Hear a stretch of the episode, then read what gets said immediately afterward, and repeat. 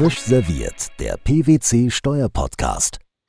Ja, dann darf ich alle ganz herzlich wieder begrüßen zu Hause an den Geräten. Frisch serviert ist wieder zurück heute mit unserer neuen Ausgabe, wo wir unser Bund Kessel Buntes präsentieren. Verschiedene neue Themen aus dem Steuerbereich. Nachdem wir am letzten Mal unser Interview hatten, darf ich wieder ganz herzlich begrüßen die bei uns bekannten bereits Kerstin Holz und Ronald Geppert. Hallo, ihr beiden. Hallo, Anne. Hallo. Wir haben Hallo Ronald. Wir haben ganz spannende Themen dabei, ähm, und zwar verschiedene, die wir heute besprechen wollen. Wir wollen uns heute mit den Betriebsstätten ein wenig Betriebsstättenbesteuerung beschäftigen. Das wird die Kerstin heute vollziehen zur Anwendung des AOA. Da gibt es erste Rechtsprechung. Außerdem wollen wir einige Neuerungen zum Bereich der Wegzugsbesteuerung hier mit euch teilen, wo es also einige Aussagen gibt, die mal zur Diskussion ähm, einladen von Vertretern der Verwaltung bezüglich von Wegzügen aus diesem Jahr und zum Schluss wollen wir auch ein wenig ein Urteil nochmal herausgreifen, was ganz spannend ist. Erstattung von Kapitalertragssteuer bei Bezug über eine Personengesellschaft. Also ein spannender Themenkomplex. Und Kerstin, wir fangen mit dir gleich an. Ähm, AOA ist ja noch ein recht junges Gebiet und jetzt haben wir erste Rechtsprechungen, die, glaube ich, interessant sind, mal an den Blick zu nehmen. Vielleicht willst du einfach mal alle kurz einführen, was da entschieden wurde und zumindest unterinstanzlich entschieden wurde. Genau, es geht nämlich um einen Beschluss in einem ADV-Verfahren, ein Beschluss des FG Saarlands aus März diesen Jahres. Der ist auch mittlerweile beim BFH anhängig unter dem Aktenzeichen 1b 4421.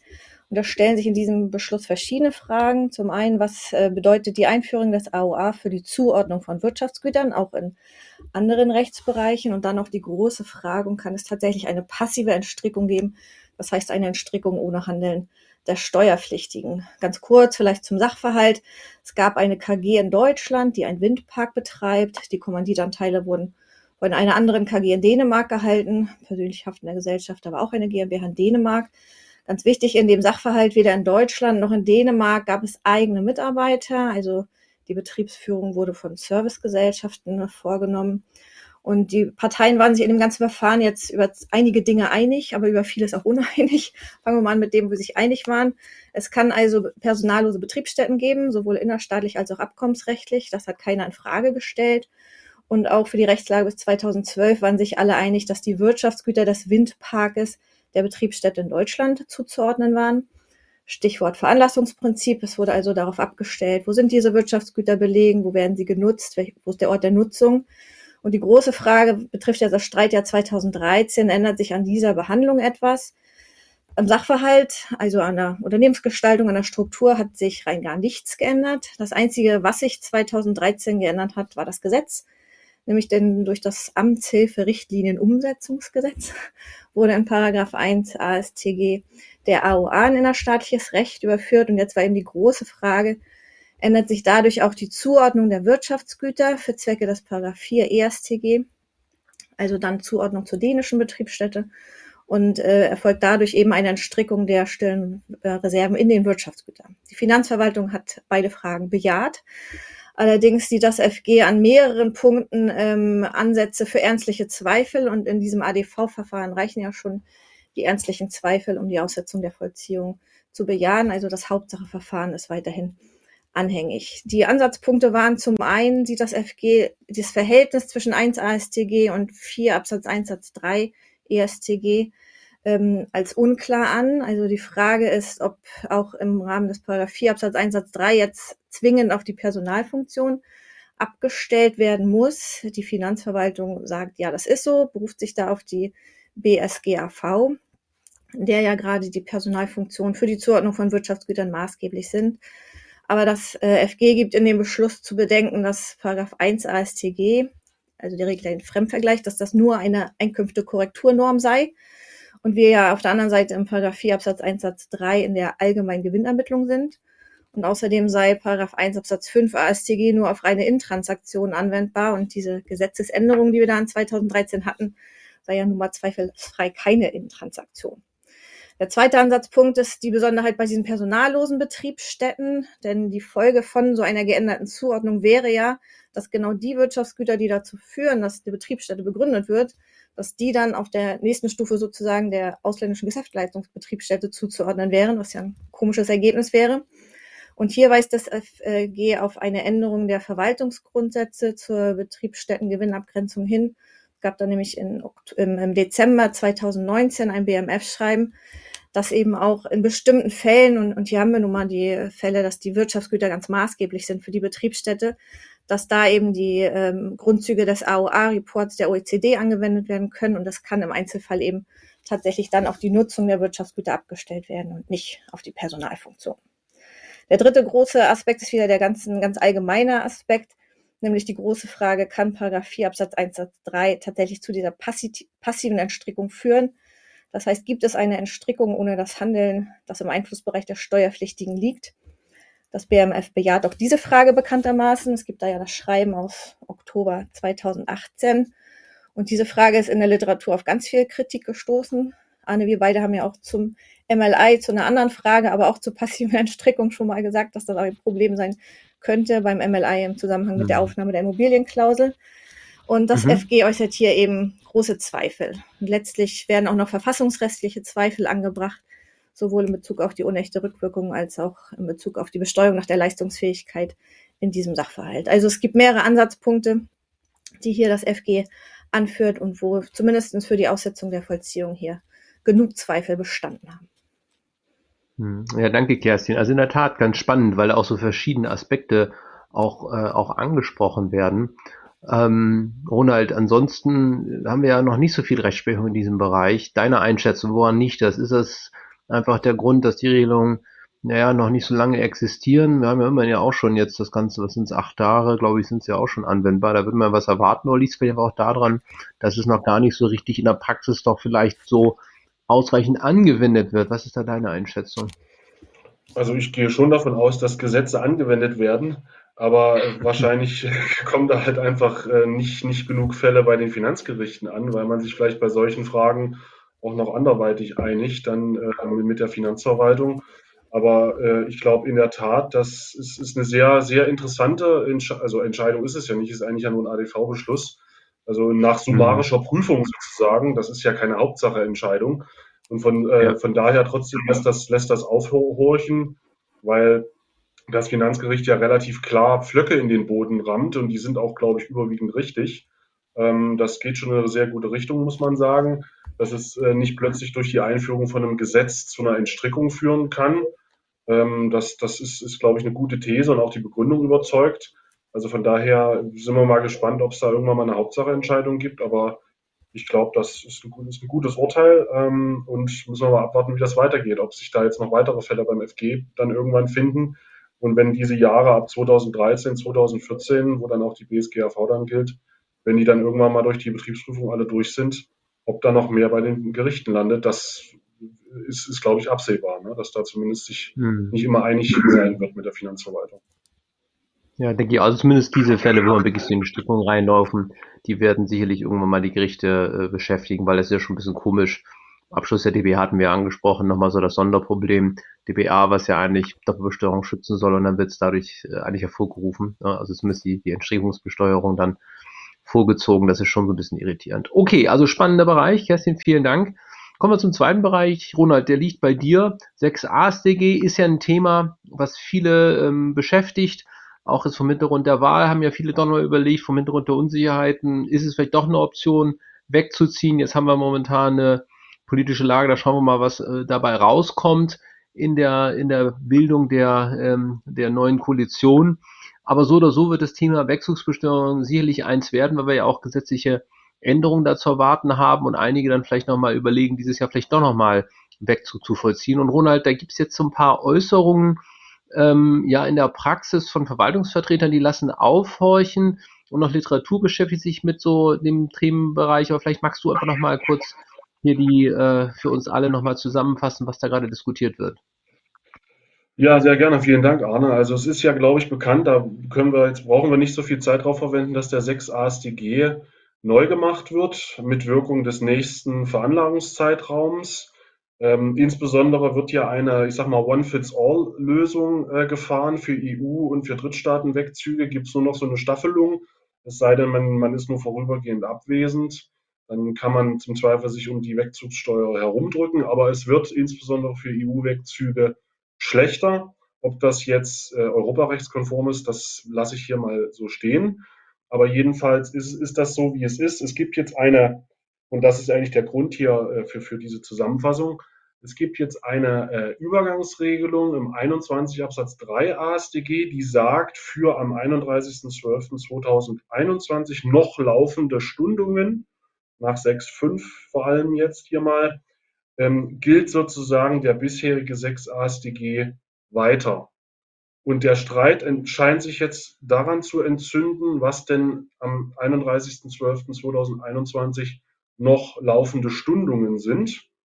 Also ob ich da schon Bescheid haben muss oder ob es reicht, so wie die Gesetzesbegründung es aus meiner Sicht relativ deutlich sagt, dass ich bis 31.12.21 den Tatbestand ausgelöst habe, dass ich sozusagen bis Ende des Jahres die Wegzugsbesteuerung ausgelöst habe, unabhängig von der Frage, wann ich diese Wegzugssteuer dann erkläre und wann ich diesen Bescheid bekomme. Also ich glaube, vom Sinn und Zweck ist es relativ klar, Arne, dass eigentlich, glaube ich, gemeint war, dass man noch bis Ende diesen Jahres unter dem aktuellen 6 ASDG wegziehen darf und dann eben auch noch das EU-Privileg entsprechend in Anspruch nehmen darf. Es gibt aber wohl Verwaltungsvertreter, die der Auffassung sind, dass ich aufgrund der Formulierung noch laufende Stundung ähm, eben einen Bescheid brauche bis Ende des Jahres, was natürlich für Wegzüge in 21 faktisch unmöglich ist. Und von daher fragt man sich ja schon, ob das wirklich äh, das richtige Ergebnis sein kann, Arne. Ja, das wäre ja schon ein bisschen komisch, ne? Da hätten wir faktisch einen Ausschluss für 21 und wenn ich es richtig sehe, für 20 wenn vielleicht da die Erklärung spät eingereicht werden, möglicherweise ähm, auch, wenn noch keine bescheidmäßige Verarbeitung vorliegt. Das, das wäre schon so komisch. Und es wäre ja auch komisch, ähm, Kerstin, ich weiß nicht, wie du das dann siehst, kannst du vielleicht was zu sagen. Es wäre ja auch komisch, wenn solche steuerlichen Folgen davon abhängen, wie schnell jetzt in der Finanzbehörde sozusagen eine Steuererklärung bearbeitet wird. Ne? Auch das wäre irgendwie etwas eigentümlich. Aber ich weiß nicht, wie du das siehst, ja. Ja, darauf kann jetzt eigentlich ja nicht abgestellt werden, wann tatsächlich der Zeitpunkt des Bescheides ist. Also es muss sich ja die Rechtsfolge dann irgendwie schon aus den äh, materiellen Regelungen ergeben. Und das klingt in der Tat, so wie ihr das dargestellt habt. Ich sagen, ich habe mich damit jetzt im Einzelnen noch nicht beschäftigt, aber es, es klang schon sehr komisch, so wie ihr das vorgestellt habt. Ja, also von daher, ich glaube, den Hinweis sollte man geben. Literatur, wie gesagt, im, ähm, im Flick Wassermeier ähm, Baumhoff beschäftigt sich auch äh, mit der Frage, wird andiskutiert und ähm, ja, ich glaube, am Ende des Tages wird man wohl kaum davon ausgehen können, dass das wohl einer möglichen gerichtlichen Prüfung äh, standhält. Spannend wird sein, ob verwaltungsseitig in der Tat das sich vielleicht durchsetzen wird und ob man das dann vor Gericht testen muss. Auf jeden Fall wollten wir das hier mal teilen, dass man das im Blick behält für diejenigen, die dieses Jahr noch einen Wegzug andenken. Gut, heute kommen wir zum letzten Thema auch schon. Wir wollen ja unsere äh, Sendung etwas verkürzen. Dafür sind wir jetzt immer alle zwei Wochen im Rhythmus dann dabei. Wollen wir heute nochmal eine Entscheidung hier auch nochmal besprechen des BFH, die ganz äh, auch interessant ist. Oder besser gesagt, es ist hier ein ähm, Beschluss auch nur vom äh, 18. Mai 2021, 1 der 77 aus 17. Ähm, Beschluss deswegen, weil die Richter sich ja einig gewesen sind. Dann kann also hier auch ohne Verhandlungen entschieden werden. Dann ging es um die unmittelbare Beteiligung ähm, ähm, im Sinne des 43b EStG auch dann vorliegt, wenn zwischen der ausschüttenden Gesellschaft und dem ausländischen Steuerpflichtigen eine ähm, GBR sozusagen äh, ge geschaltet war. Hier ist es so gewesen, es war eine vermögensverwaltende GBR und keine gewerblich geprägte. Und der BFH, ich kann das kurz machen, der BFH kommt hier zu der Einschätzung, dass auch in diesem Fall die Beteiligungsvoraussetzungen erfüllt sind, weil ich eben, und das ist das Entspannende, nach der Bruchteilsbetrachtung des 39 eben zu einer Zurechnung äh, komme der Vermögenswerte der Beteiligung besser gesagt zum äh, Steuerpflichtigen und damit also hier die Beteiligungsvoraussetzungen auch erfüllt sind und dementsprechend also auch die 0% Steuer ähm, entsprechend nur einzubehalten sind. Und ja, das ist ähm, insofern ganz spannend in der Begründung, weil es wird über 39 AO begründet, es wird dann noch über die Mutter-Tochter-Richtlinie begründet äh, vom äh, BFH und ähm, also erstmal glaube ich, so gesehen etwas, was man zur Kenntnis nehmen darf. Und spannend ist es dann natürlich, wie die Entscheidung vielleicht noch weitergreift, weil es gibt doch in der Praxis eine ganze Reihe von Fällen, die kennen vielleicht hier auch viele, ähm, die ja am Mitlauschen sozusagen, wo man eine deutsche GmbH hat, die dann ausschüttet und eine amerikanische LLC, die vermögensverwaltend ist. Und dahinter ist dann also eine Gesellschaft am Ausland und die LLC ist aus deutscher Sicht auch eine Personengesellschaft. Und da stellt sich natürlich die große Frage, ob man jetzt vom Hintergrund dieser Entscheidung davon ausgehen kann, dass Gleiche, was hier vom BFH wurde, Schachteprivileg gilt. Ronald, ähm, vom Wortlaut könnte man zumindest mal zunächst die Frage, glaube ich, so stellen. Weil natürlich auch diese Bruchteilsbetrachtung gilt da ja auch gleichermaßen, oder was meinst du? Genau, also äh, für den DBA-Fall ist, glaube ich, diese Argumentation im Kern übertragbar. Ich sage mal, diese EU-rechtlich aufgeladenen Argumente in dem Urteil, die fallen natürlich weg. Aber ähm, diese, dieses Argument, dass man sozusagen steuerlich direkt auf den dahinterstehenden äh, durchguckt, in Anführungsstrichen, die gelten hier natürlich gleichermaßen. Und von daher wäre ich davon ausgegangen, dass das Urteil in dem Begründungsstrang, das ist ja einer, das ist eigentlich der Hauptbegründungsstrang, der ist auch richtig, dass das Urteil insofern auf den DBA-Fall auch übertragbar ist. Also von daher, Ronald, glaube ich, in der Tat wird man davon ausgehen, dass da natürlich eine ganze Reihe von äh, Argumenten sind, dass man es übertragen äh, könnte. Man muss natürlich sehen, im Abkommensrecht gilt natürlich auch der Grundsatz, dass eine Verteilung der Besteuerungsrechte auch angenommen wird. Also es geht nicht um die Vermeidung der Doppelbesteuerung, sondern auch welcher Staat darf besteuern. Da ist natürlich nochmal dann ganz spannend, ob der BFH dann auch in solcher Konstellation die gleiche Entscheidung trifft. Der Hinweis auf 39 O gebietet das, hast du, glaube ich, richtig gesagt. Aber natürlich bei der abkommensautonomen Auslegung ist dann mal dann die Frage auch aufzuwerfen, ob eine Personengesellschaft, die dann dazwischen ist, vielleicht für abkommensrechtliche Zwecke dann doch vielleicht irgendwo anders zu bewerten. Das wird man dann mal sehen. Aber ich glaube auf jeden Fall für die Praxis äh, bietet sich an, das im Blick zu haben und es mal zu probieren. Aber wichtig, äh, Ronald, es muss wohl auch eine Vermögensverwaltende sein. Ne? Eine gewerblich geprägte oder gewerblich tätige Personengesellschaft, da wird es schwierig werden. Da gilt ja 39 HO nicht, oder? Sehe ich das falsch? Genau, also ich würde nochmal unterscheiden wollen zwischen solchen Single-Member-Fällen Single und solchen, wo mehrere beteiligt sind. Also wo nur einer dran beteiligt sind, da hätte ich ja auch zivilrechtlich keine Personengesellschaft. Und so gesehen sind die Anteile dann ja ohnehin äh, direkt zuzurechnen. Und äh, bei, bei mit wo mehrere beteiligt sind, also da, oder anders gesagt, bei denen, wo nur einer beteiligt ist, da habe ich ja gar keine Gesamthand in dem Sinne, also auch nicht im Sinne von 39.2 Nummer 2, keine Gesamthand. Und von daher würde ich da so ohnehin auch ohne den 39.2 Nummer 2 davon ausgehen, dass das steuerlich oben zuzuordnen ist. Und da ist es auch egal, meine ich, ob das jetzt gewerblich ist oder nicht, weil ja da der, der 15 den 39 nicht schlagen kann, weil der 39 gar nicht, gar keine, gar keine Bedeutung hat, so gesehen. Ähm, bei dem anderen Fall, wenn es sich um eine Vermögensverwaltende, also mit mehreren dran äh, handelt, bin ich bei dir. Da steht ja in dem Urteil auch relativ klar drin, dass der 15 den 39 schlägt und das ist, glaube ich, auch nichts Neues. Das war schon immer so. Das heißt, wenn wir eine gewerbliche haben, dann äh, sind wir da halt nicht in den, Urteils, in den Urteilsgrundsätzen drin. Ja, also von daher ganz spannend, auch für die Praxis meine ich, nicht ganz unbedeutender Fall für alle die, die vor allem in den USA nichts zu tun haben, sollte man die Entscheidung im Blick haben. Gut, vielen Dank euch beiden für die wie immer interessante Diskussionsrunde. Und dann kommen wir heute zu unserer letzten Kategorie, äh, wo wir unseren Aufsatz des Monats präsentieren wollen. Und dieses Mal ist es sogar etwas dickeres, ein dickeres Werk geworden, dass man gar nicht vom Aufsatz mehr sprechen kann, aber gleichwohl die beliebte und bekannte Kategorie, zu der wir jetzt kommen.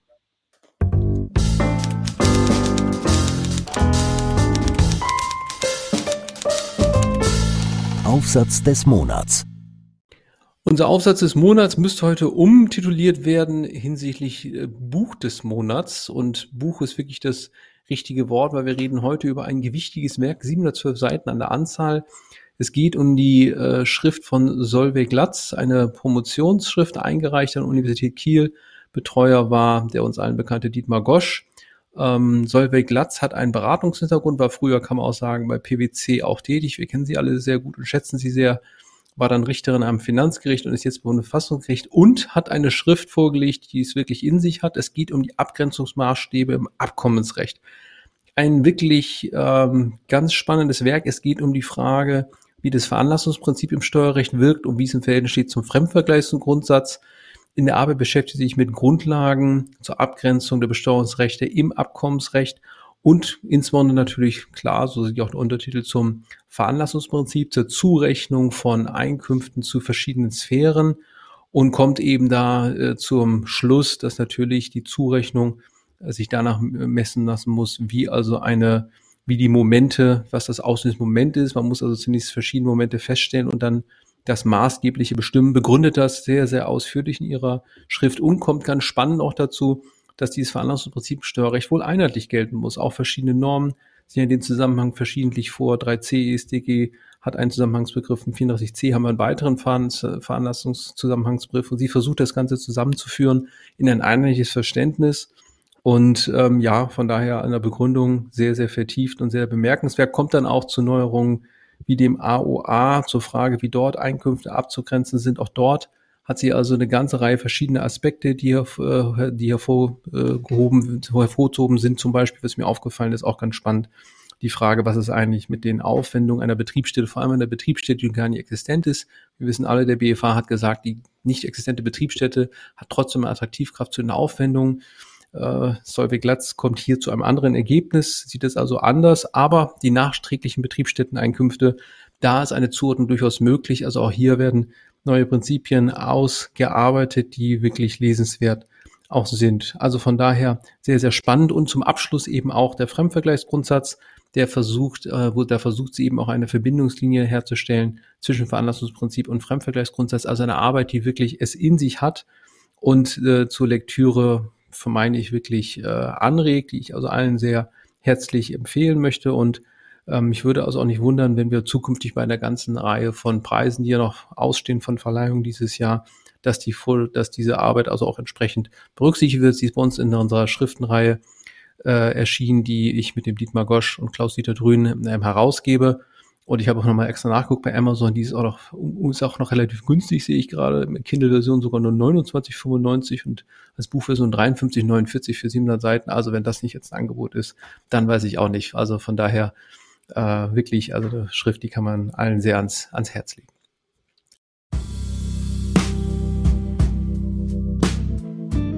Ja, und nach der Darstellung dieses ja, schönen Beitrags kommen wir auch zur Verabschiedung äh, vom heutigen Tag. Hoffentlich hat es allen ein wenig gefallen, es war was dabei.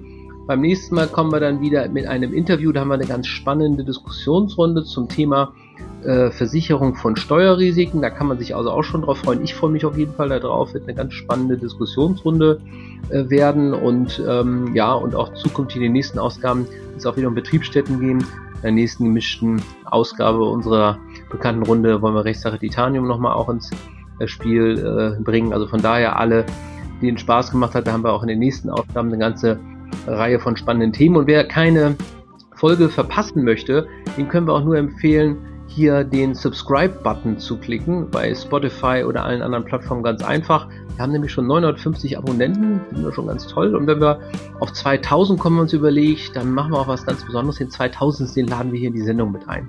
Also alle, die sich jetzt hier auch anmelden, äh, sollten das sozusagen schnell machen und dann wird dann also hier auch ein Gast noch mit eingeladen. Also einfach einfach draufdrücken und dann wird man informiert, wenn eine neue Folge kommt.